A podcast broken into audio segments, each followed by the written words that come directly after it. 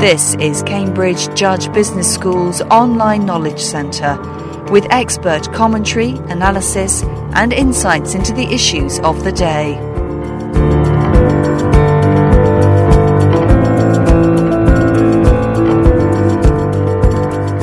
The estimated loss to world economies through corporate corruption runs into billions of pounds, impacting both the developed as well as developing nations. Understanding and Preventing Corporate Corruption is the title of a three day executive education course in which Dr. Stelios Zyglidopoulos and Dr. Barak Ariel will go through research evidence on corporate corruption as well as applied knowledge from anti corruption campaigns.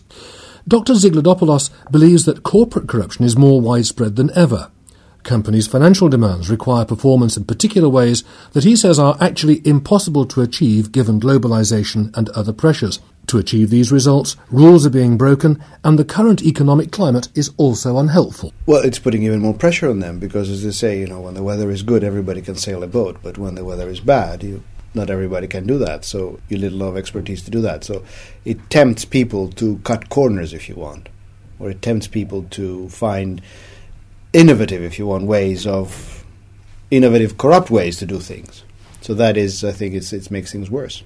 There's a lot of research these days on opportunity and whether opportunity plays a key role in criminology altogether, in crimes, and for corporations as well as individuals.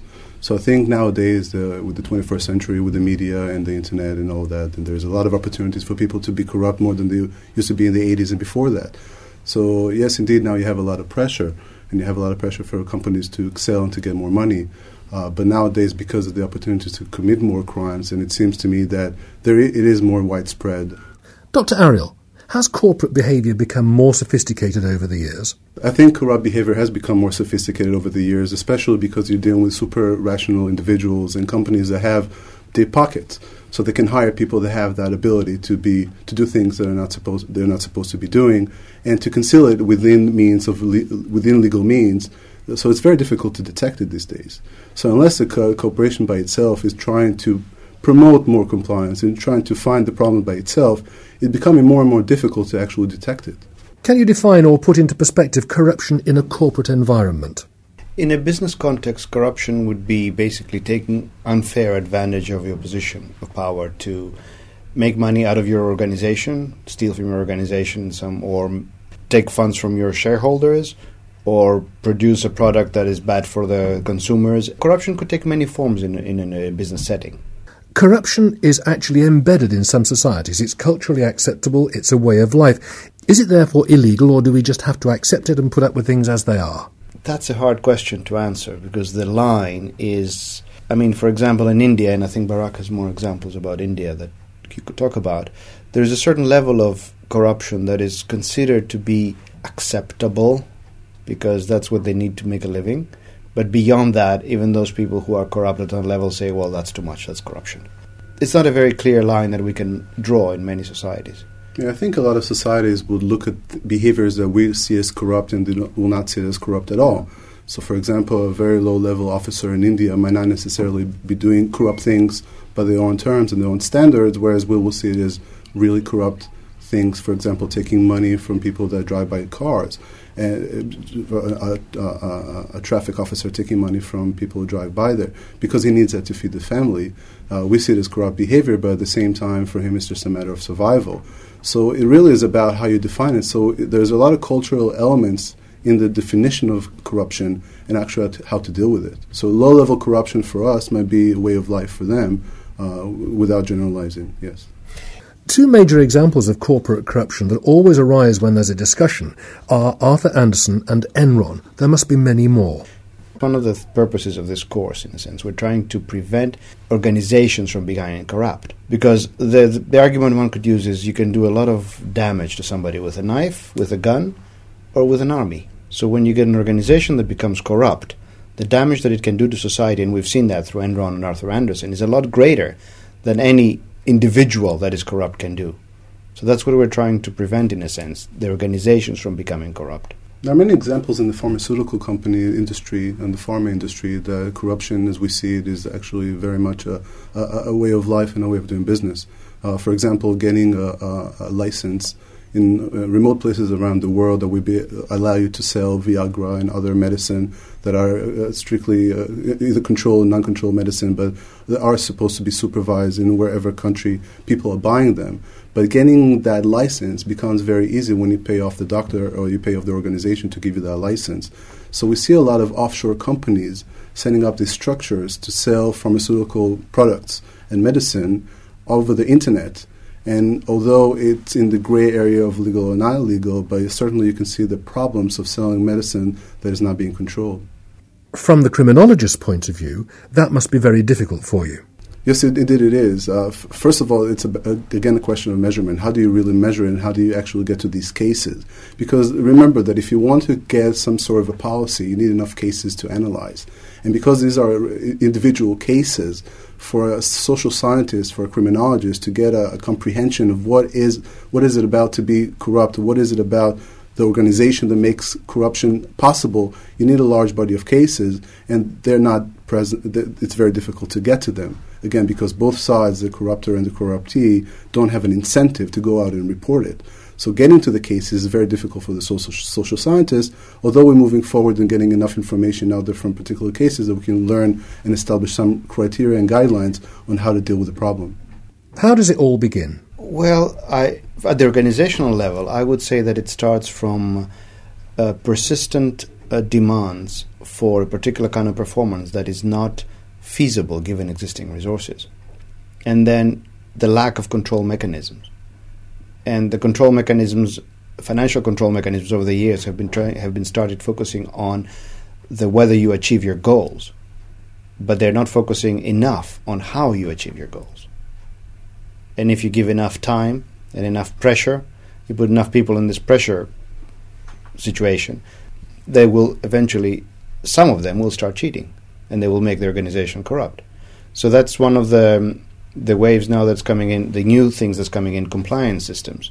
Compliance systems, basically, what they're trying to do is they're trying to make up for this deficiency of the control systems. They're trying to control for the how you do something, so that it is done particular way. It's done a corrupt way. It doesn't break any laws. It doesn't break any ethical principles, and so on. There's a symbiotic relationship between the individual and the organization itself. Yeah. So essentially, you have the, uh, the individuals within the organization under pressure to to perform and to bring in money to the shareholders and to the company, and of course to themselves at the end of the year.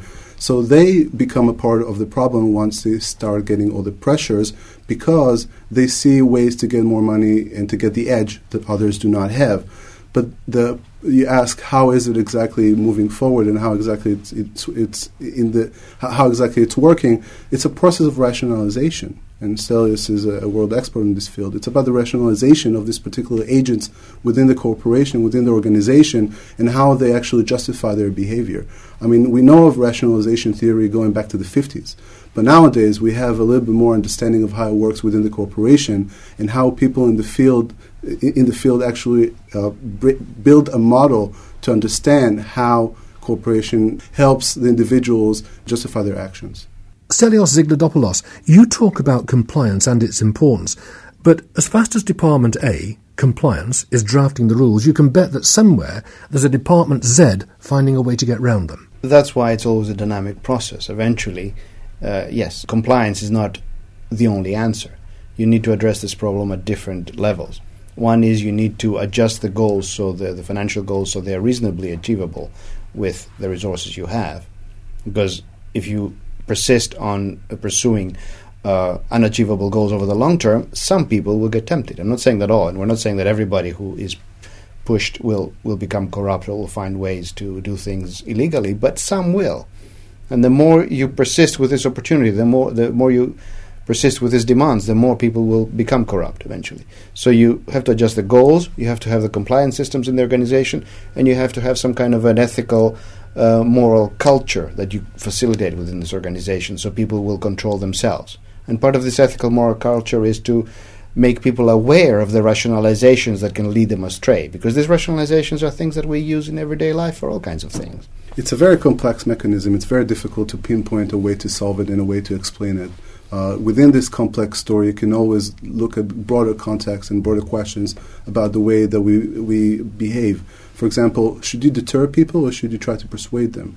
So it's not a clear cut answer, but within the context of tax compliance, for example, we know from a lot of studies that deterrence actually can backfire. Uh, so maybe you want to think about other mechanisms, for example, to try to persuade the company to understand why they're paying their taxes and why actually it is that they have to comply the way that they should. So you can bro- broaden this, this understanding of these two models, for example, deterrence versus persuasion, to, for corporate, corporate corruption as well. So we try to explain it with, through this course to see whether we're actually able to make people understand that this corruption is a problem and they have to deal with it themselves. If they're not going to deal with it, somebody else will. Final question Who's the program aimed at? The program is aimed at uh, managers of organizations, either compliance managers or marketing managers or procurement managers or any kind of managers who find themselves in a situation where they would be tempted to change systems or innovate, if you want, in a way that is corrupt to to face to solve their problems also, we we hope we could get a lot of uh, some people who would be who would want to find ways to deal with corruption in different cultures where it's taken as a given.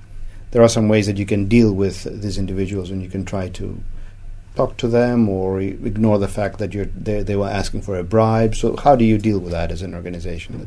Because we, I, I think, uh, and I think Barak agrees with me that, that the, the, the standard in certain countries um, that corruption is very prevalent has to be set by multinational corporations, not because they are the most ethical companies around or the more the, the paradigms of morality, but there's nobody else to do it.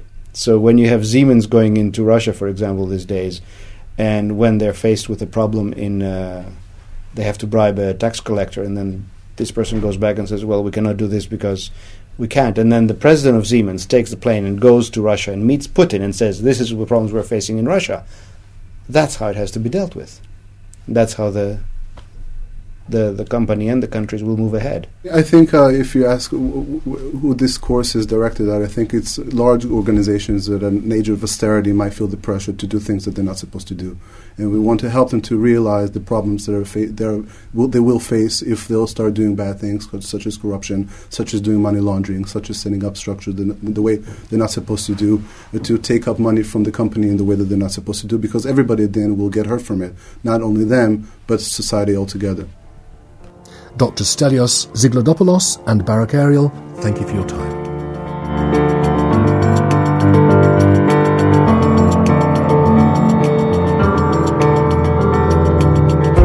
This programme was produced by the Cambridge Judge Business School as part of its online broadcast series.